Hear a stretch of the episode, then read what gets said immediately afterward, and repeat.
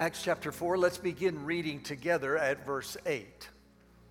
Then Peter, filled with the Holy Spirit, said to them, Rulers and elders of the people, if we are on trial today for a benefit done to a sick man as to how this man has been made well, let it be known to all of you and to all the people of Israel that by the name of Jesus Christ the Nazarene, whom you crucified, whom God raised from the dead, by this name, this man stands here before you in good health. He is the stone which was rejected by you, the builders, but which became the chief cornerstone. And there is salvation in no one else, for there is no other name under heaven that has been given among men by which we must be saved. Lord, we thank you. We thank you for the opportunity to gather in your name. There are people across this globe who do not have this privilege. We don't ever want to take that for granted. So thank you. Thank you for your presence that we've been able to sense as we've worshiped you, as we've sung your praises, as we've fellowshiped with one another. And now, Lord, I ask that you will open our hearts that we may hear and receive what the Spirit will say to us in the midst of the preaching. I pray that you strengthen me, that you give me clarity of thought and of speech to proclaim your truth today. I lift up other life giving churches and I pray blessing upon them. I pray for our loved ones not yet walking in right relationship with you.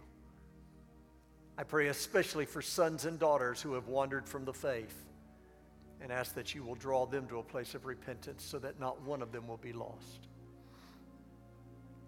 And Lord, I suspect we all walked into this house today and we all tuned in online with our own unique set of burdens, concerns, requests, struggles.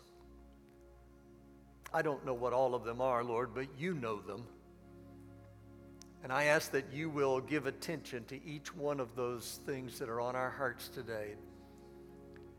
And I pray that you will extend the grace of your help to your people right where they need you the most. Transform us today by the work of your Holy Spirit. Break in on us so that we do not leave this service the same way we came to it. I thank you for doing this. I thank you for hearing our prayer. I pray these things in the only name that matters the strong name of Jesus. Amen. You may be seated.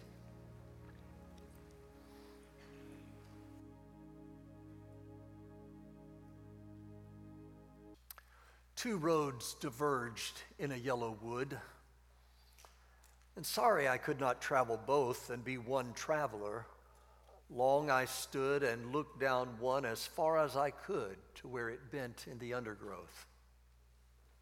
Then took the other, just as fair, and having perhaps the better claim because it was grassy and wanted wear, though as for that, the passing there had warned them really about the same. And both that morning equally lay in leaves no step had trodden black. Oh, I kept the first for another day. Yet, knowing how way leads on to way, I doubted if I should ever come back. I shall be telling this with a sigh, somewhere ages and ages hence. Two roads diverged in a wood, and I, I took the one less traveled by. And that has made all the difference. That poem the Road Not Taken by Robert Frost while not a spiritual or religious work, and certainly not a Christian one, yet its words help to illustrate a most precious and powerful truth that I want to talk about this morning. It's the foundational truth of solus Christus, Christ alone.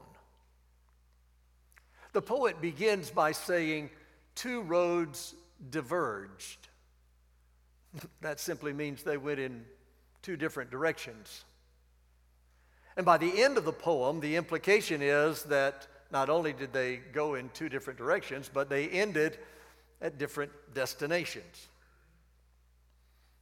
And this is exactly the opposite of what you will hear in our modern culture when the discussion turns to faith and religion. See, the theology of the world system is one of universalism and syncretism. Universalism is the belief that ultimately everybody goes to heaven. God is such a loving God that he wouldn't, couldn't possibly let anybody go to hell. So, in his love, he arbitrarily decides that no matter what, everybody gets to go to heaven. Syncretism isn't so much a belief system as it is an approach to religion. In this approach to religion, you pick and choose what you like from the various belief systems. Put them together into your own self made religion. The key is whatever you think is right must be okay because everybody has a right to his or her own opinion. You find God your way, I'll find him my way. I mean, it makes sense, right? If everybody's going to heaven anyway, then it doesn't really matter how you get there. It's really kind of an optional thing. All roads lead to the same place. We've even heard the say, it's been said, you know, in, in history, all roads lead to Rome. Anybody ever heard that? You know, that's a lie. I lived in a place that was a cul-de-sac. Some roads lead to a dead end. Some roads are circular. You can travel that road as long as you want to, and all you'll do is get dizzy.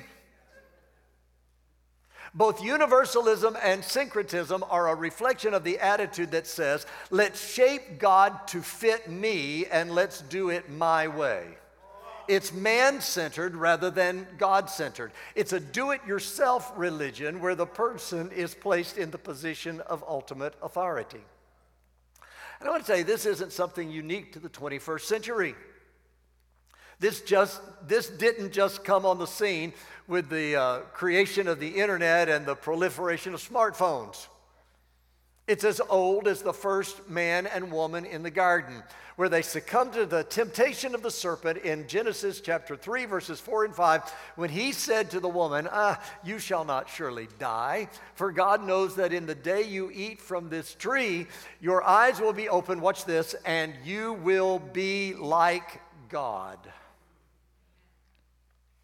I submit to you today that when the various paths to salvation that are being proposed are contradictory to each other, they cannot all possibly be correct.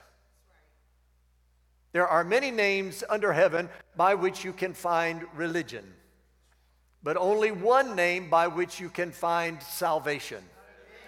And it is solus Christus, Christ alone. This is the message of Peter when he stands before the Sanhedrin in our text and declares in verse 12 of chapter 4 of the book of Acts there is salvation in no one else. For there is no other name under heaven that has been given among men by which we must be saved. As the book of Acts opens, it's about 40 days after Jesus has resurrected. The disciples accompanied him to the Mount of Olives and watched as he was taken from their sight back into heaven. With the words of the angel's promise that he would return ringing in their ears, they then obeyed the command of Jesus and returned to Jerusalem to wait for the promise of the Holy Spirit. Ten days later, on the day of Pentecost, 120 of them were gathered in an upper room, and the Holy Spirit was poured out upon them In the midst of the celebration that accompanied that outpouring of the Spirit, Peter stood up and preached to the crowd that had gathered, and 3,000 people were converted and became the beginning of the church. All of that happens in the first two chapters of the book of Acts. Then, when chapter 3 opens, Peter and John are on their way to the temple to participate in afternoon prayers. At the gate called Beautiful, they come on a lame man who is begging alms. The Bible says that this man looked at them expecting to receive something from them. Peter told him, We don't have any money, but we can give you something that is better than silver or gold. Then he said, In the name of Jesus Christ, the Nazarene, walk. He reached down, took the man by the hand, pulled him up. Immediately, the Bible says, the man's feet and ankles were strengthened, and with a leap, he stood upright. He entered the temple with the disciples, walking and leaping and praising God. The people saw him celebrating his miracle, and they recognized him as the one who used to sit and beg at the entrance to the temple. The Bible says they were filled with wonder and amazement at what had happened to him. Peter then explained to the people that this man was healed by the power of Jesus and through faith in his name. He took the opportunity to preach another mini sermon about the need for repentance in order that sins might be washed away, and then times of refreshing can come from the presence of the Lord. While he was preaching, the priests and the captain of the temple guard and the Sadducees came up. They were upset because the disciples were proclaiming the resurrection. These religious leaders laid hands on Peter and John, put them in jail. The next day, they brought together the rulers and the elders and the scribes. They brought Peter and John out, began to interrogate them, asking by what power or in what name they had performed this miracle. Peter, full of the Holy Spirit, began to boldly proclaim the power of the name of Jesus. Now, there are a lot of things I could talk about in this story, but today I want to narrow the focus to just one verse from his message, and I want to focus in on verse 12. There is salvation in no one else, for there is no other name under heaven that has been given among men by which we must be saved. When Peter makes this statement, the first thing I want you to see is that he's talking about an exclusive Savior. And when people hear this, you can anticipate the immediate objection. Oh, oh, wait, Pastor, that's so narrow minded. Surely there are other religious systems that have valuable insights into living good and valuable and moral lives. And the answer is, is yes, there are. There are many religions that have good teachings. But what you fail to understand is that living a good moral life is not what ultimately brings you into a right relationship with God. At the end of the day, you cannot say that Jesus was a good man teaching a way to salvation and then claim that there are other paths to salvation that are equally valid. See, Jesus won't let you do that. He makes exclusive claims to being the only way to salvation. He says in Matthew chapter 7, verses 13 and 14, enter through the narrow gate. For the gate is wide and the way is broad that leads to destruction, and there are many who enter through it. For the gate is small and the way is narrow that leads to life, and there are few who find it. He says in John chapter 10, verse 9, I am the door. If anyone enters through me, he will be saved. He said in verse 1 of that chapter that if anyone tries to enter by another way, he is a thief and a robber. He makes a definitive proclamation of exclusivity in John 14 and 6 when he says, I am the way, the truth, and the life. No one comes to the Father but through me. Now, either Jesus is correct and he is the only way to salvation, or he is wrong and all other religions that proclaim multiple paths are right, except the path of following Jesus. Because you see, there's the fallacy. They will say Jesus is a way, but he can't be a way if he says he's the only way. If all roads lead to God, then Jesus is false and has no reliability. Anyone claiming to be a Christian and says that other religions are equally valid is contradicting Jesus and declaring that he is a liar. You cannot affirm that following Jesus is merely a way of salvation, one way among many other possibilities. Two conflicting opposite statements cannot both be true. See, at its core, all sin is against God, no matter how many other people may be affected. That's what David is saying in Psalm 51 and 4 when he prays to God in repentance and says, Against you, you only have I sinned and done what is evil in your sight. Now, we could make the case well, wait a minute. Bathsheba was affected, and Uriah the Hittite was affected, and the kingdom was affected. Absolutely. But David says, I got it. I understand. At its, at its core, at, at, at its essence, all sin is against God. Since all sin is against God alone, that means that only God can forgive sins. And I want to tell you, even God's forgiveness does not nullify sin. Although you may receive forgiveness, the debt of sin must be paid. Instead of requiring the penalty at your hands, God provided the payment in the sacrifice of his only begotten Son. That's what it means in Romans chapter 5, verses 8 and 9. But God demonstrates his own love toward us in that while we were yet sinners, Christ died for us. Much more then, having now been justified by his blood, we shall be saved from the wrath of God through him. Only Jesus can forgive sin because only Jesus was God manifested in the flesh. That's why Colossians 2, verses 13 and 14 says, When you were dead in your transgressions and the uncircumcision of your flesh, he made you alive together with him, having forgiven us all our transgressions, having canceled out the certificate of debt consisting of decrees against us, which was hostile to us, and he has taken it out of the way, having nailed it to the cross. Jesus bore the penalty of your sin in his own body. God poured out his wrath against your sin on Jesus on the cross. The judgment for your sin was laid to the account of Jesus and nailed to his cross. You are forgiven today because the debt was paid. The debt of sin was so great, only God could pay it. So Jesus satisfied the wrath of God by dying on the cross. Nobody else could do that. I'm told that the last words of the Buddha before his death were keep striving. The last words of Jesus before his death on the cross were it is finished.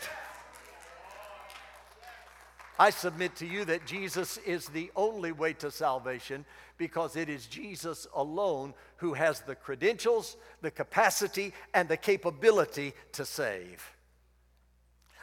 Have you ever thought, just, just, just, have you ever thought what it might have been like to be sitting off in a corner somewhere while the learned theologian, theologians of the day were questioning the 12 year old boy Jesus in the temple? Have you ever thought about that? One of them might have said, Well, tell me, son, how old are you? He could have said, Well, on my mother's side, I'm 12 years old. But on my father's side, I'm older than my mother and just as old as my father. In fact, before Abraham was, I am. On his mother's side, he got thirsty. On his father's side, he was the water of life. On his mother's side, he got hungry. On his father's side, he's the bread of life. On his mother's side, he died in poverty and was homeless, or lived in poverty and was homeless. On his father's side, he created the universe and he owns the cattle on a thousand hills. On his mother's side, he wept at the tomb of Lazarus. On his father's side, he commanded the stone to be rolled back and he called Lazarus out of the grave back to life. There is no other person who has ever lived that has the credentials of this man. Not Buddha, not Mohammed, not Gandhi, not Confucius, not the Dalai Lama, not the Pope, not the pastor, not any other religious leader. A religious leader can't forgive sins because he too is in debt to sin. See, only Jesus is co equal, coexistent with God the Father and the Holy Spirit. Only Jesus is the Word of God by whom all things were made. Only Jesus was conceived by the Holy Ghost and born of the Virgin Mary. Only Jesus lived a sinless life. Only Jesus died on a cross as the full payment for the penalty of sin. Only Jesus was buried in a borrowed tomb. Only Jesus arose on the morning of the first day of the week, victorious over death, hell, and the grave. Only Jesus ascended into heaven. Only Jesus sits at the right hand of God the Father and intercedes for the saints. Only Jesus is one day, soon and very soon, returning to this earth in great power and glory. I want to tell you, it is Jesus who is Lord of the church. All authority in heaven and earth belongs to Jesus. Jesus is the bright and morning morning star. Jesus is the great shepherd. Jesus is the shelter in the time of storm. Jesus is the stone that was rejected by the builders, but has now become the capstone of the building. Jesus is wonderful counselor, mighty God, everlasting Father, Prince of Peace. Jesus is the eternal I am. Jesus is Alpha and Omega, the beginning and the ending, the first and the last. Jesus was dead, but now he lives and is alive forevermore. Jesus has been highly exalted and given a name that is above every name, that at his name every knee should bow and every tongue confess that Jesus Christ is Lord. It is Jesus who loves you enough to die for you. It is Jesus who cares enough about you to keep you from falling and to preserve you blameless blameless until the coming of the Lord. It is Jesus who has given the Holy Spirit to live in you and enable you to overcome and live life as more than a conqueror. I tell you, Jesus is the healer, Jesus is the deliverer, Jesus is the helper, Jesus is the Savior, Jesus is the waymaker, Jesus is the peace speaker, Jesus is the burden bearer, Jesus is the heavy load sharer, Jesus is the friend who sticks closer than a brother. Jesus is the mender of broken hearts. Jesus is the restorer of shattered dreams. Jesus is comfort in times of grief. Jesus is joy in times of sorrow. Jesus is strength in times of weakness. Jesus is wisdom in times of confusion.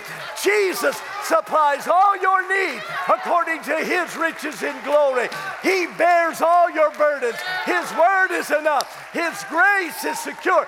Jesus is the only one to say, You are whole.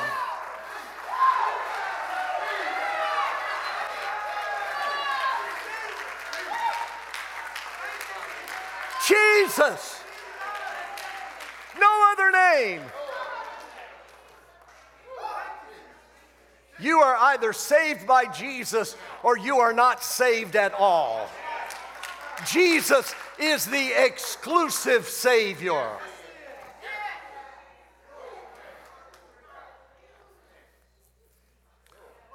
I'm about to preach myself happy.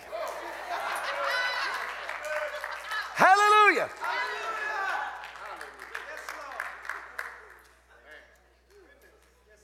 There's one more thing I want you to see in this message from Peter in our text. Not only does he talk here about the exclusive Savior, he also talks about the essential salvation. I don't know if you paid much attention when we read it, but there's one little word that just leaps out at me in verse 12. It's the little word must, by which we must be saved. I know most people don't want anybody telling them what they must do. Mm. But I'm here to tell you that your greatest need is not more self esteem, it's not more money, not more popularity. Your greatest need is to be saved. If you are not saved, your sin will incur the wrath of holy God. If you are not saved, you will be eternally lost.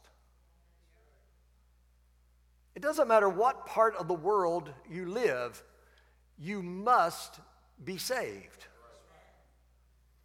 It doesn't matter what race you are, what sex you are, what socioeconomic class you are. You must be saved. You know, in the Old Testament, the fundamental difference between the true prophet and the false prophet was that the true prophet proclaimed the day of the Lord as a day of consuming wrath. Now, the people didn't want to hear that, so the false prophet got rich, promising the people that the day of the Lord was a day of light and joy and there was nothing to worry about. Can I just tell you, not, not much has changed? There are people today saying that everything's going to be all right, there's no need to worry.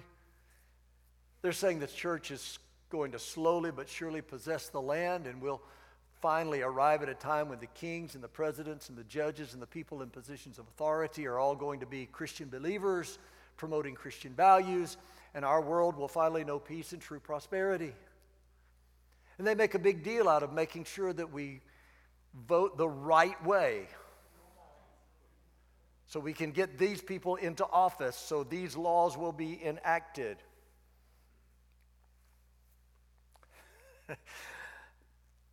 I read something this week. This has nothing to do with this, but it just.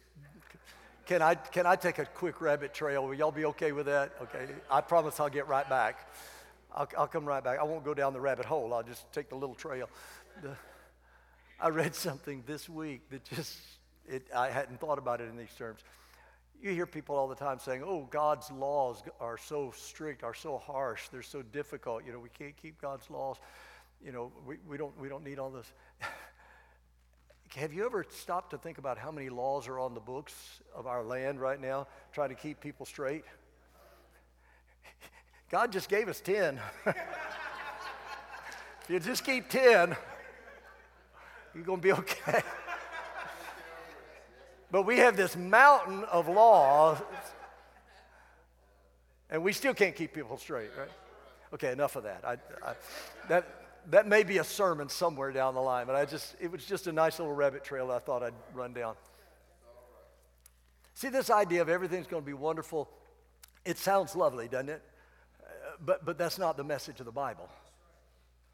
The message of the Bible is that there is coming an awesome, terrible day of the Lord in which the world is going to be judged. The message of the Bible is that there's coming a day in which the wrath and fury of a holy, righteous God is going to be poured out over the whole earth. That was the message of Isaiah. That was the message of Jeremiah, of Ezekiel, of Daniel, of Micah, of Amos, every true prophet of God. You know, Amos came to the people and said to them, You celebrate the day of the Lord. Don't you realize that the day of the Lord is a day of darkness? There's no light in it, for it's the day when God will speak in wrath and his anger will consume the planets, and his judgment will go forth, and his violence will be seen in the streets. That's the message that rings out loud and clear from the book, the book of the Revelation as the Spirit speaks to the church and says, Unless you repent, I will come and remove your lampstand from its place. You know, I, I uh, gave you an opportunity to submit ideas for sermons.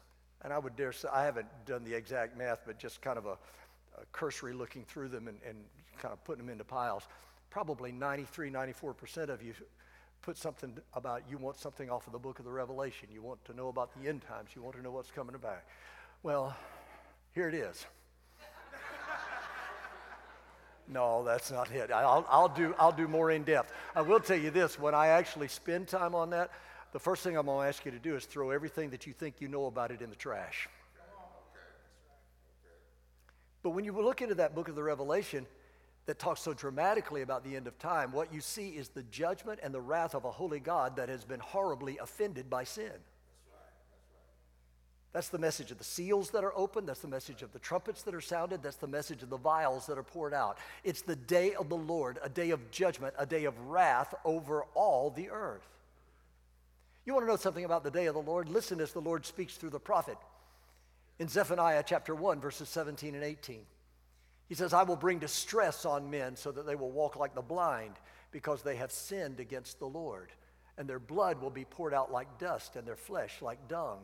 Neither their silver nor their gold will be able to deliver them on the day of the Lord's wrath. And all the earth will be devoured in the fire of his jealousy.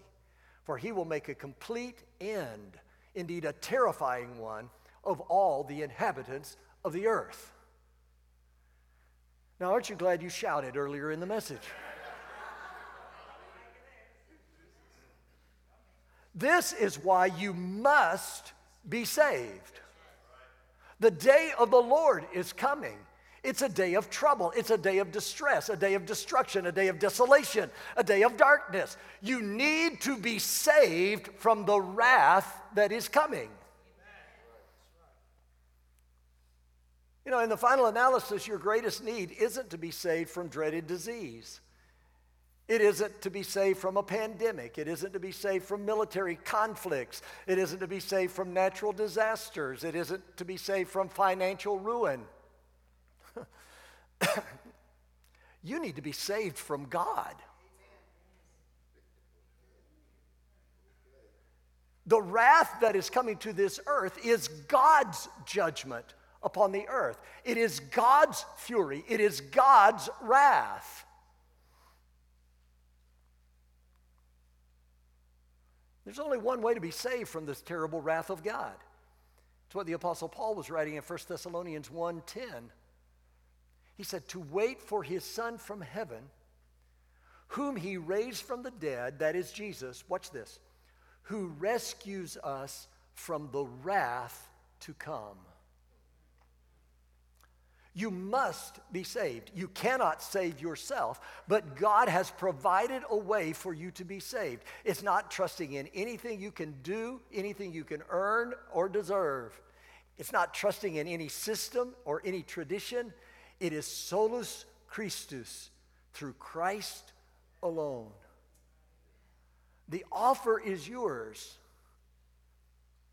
You can be saved. All that, all that is needed is for you to believe and receive. Believe and receive. It's not your effort. Believe and receive. In 1829, a man named George Wilson robbed the United States mails and killed a person in the process. He was caught, found guilty, and sentenced to die for his crimes. Some friends intervened on his behalf and were able to speak to the President of the United States at that time, who was Andrew Jackson. President Jackson granted Wilson a pardon. But when Wilson was notified, he refused to accept it. An appeal was sent back to President Jackson, who turned to the United States Supreme Court for an answer. Chief Justice Marshall wrote the court's opinion, which said in part A pardon is a piece of paper, the value of which depends upon its acceptance by the person implicated. He went on and said, it is hardly to be supposed that a person under the sentence of death would refuse to accept a pardon. But if it is refused, it is no pardon. George Wilson must die. The sentence of death was carried out upon George Wilson, even though a pardon was lying in the sheriff's office.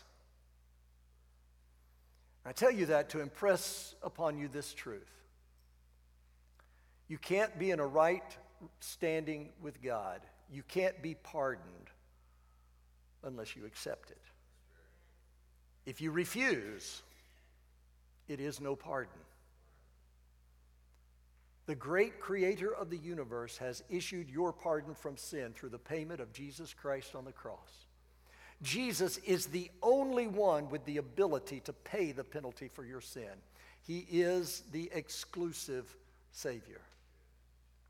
Listen, the Bible says that on that awesome, terrible day of the Lord, the day of his wrath, It says those who are not surrendered to Jesus will scream to the mountains to fall upon them and to the hills to hide them. They'll be looking for refuge from nature itself, saying, Cover me, give me a shield. But those who have put their trust in Jesus, the Bible says, will be rejoicing. We'll be dancing and singing, I'm saved, I'm saved, I'm saved. That's because there's only one shield that can protect anyone from the wrath that is to come.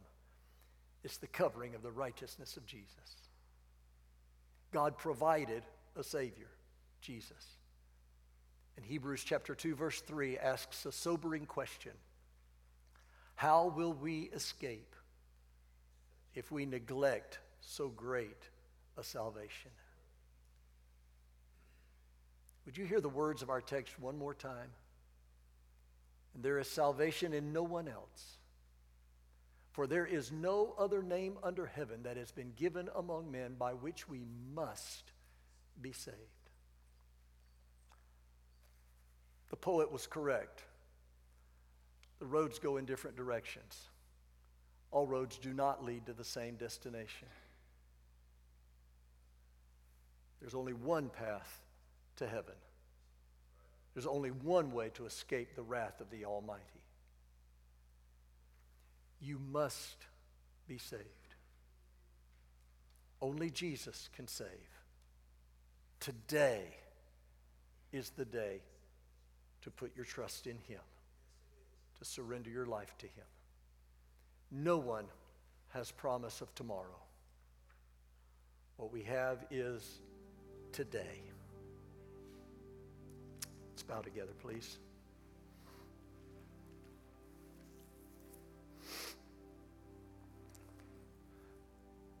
You know, as far as I know, anybody that comes to a worship service at 8:30 on a Sunday morning is saved.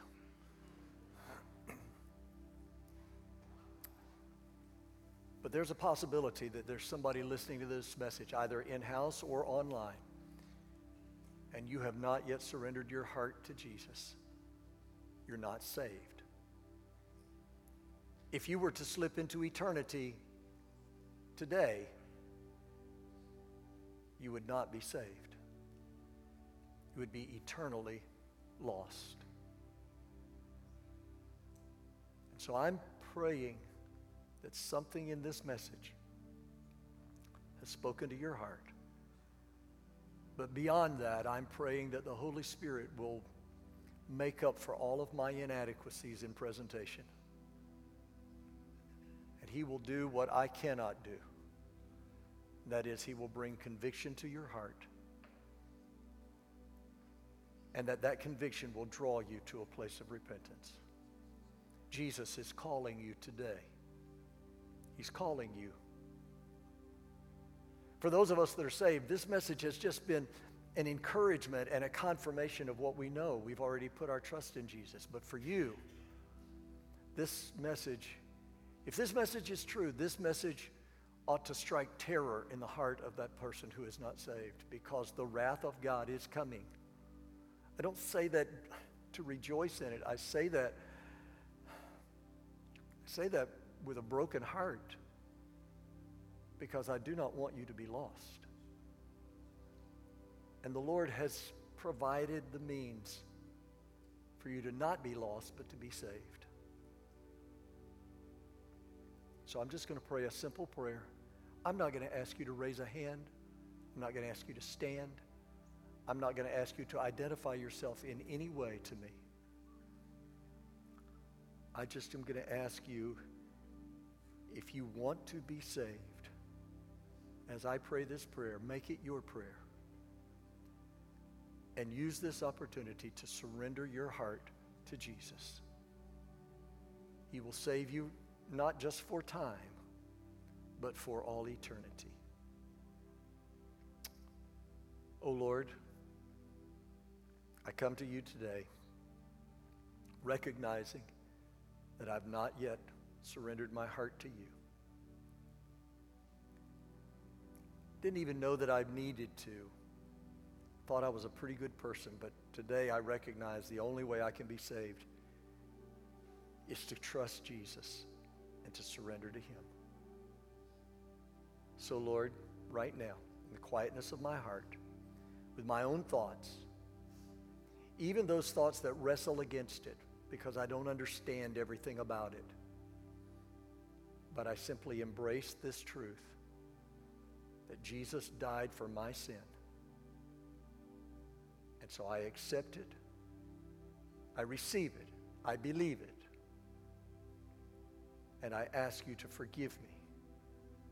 Not for my own sake, not because I'm a good person, not because I've done anything to, to deserve it, but I ask you to apply the payment of Jesus on the cross to my sin and to transform my life from the inside out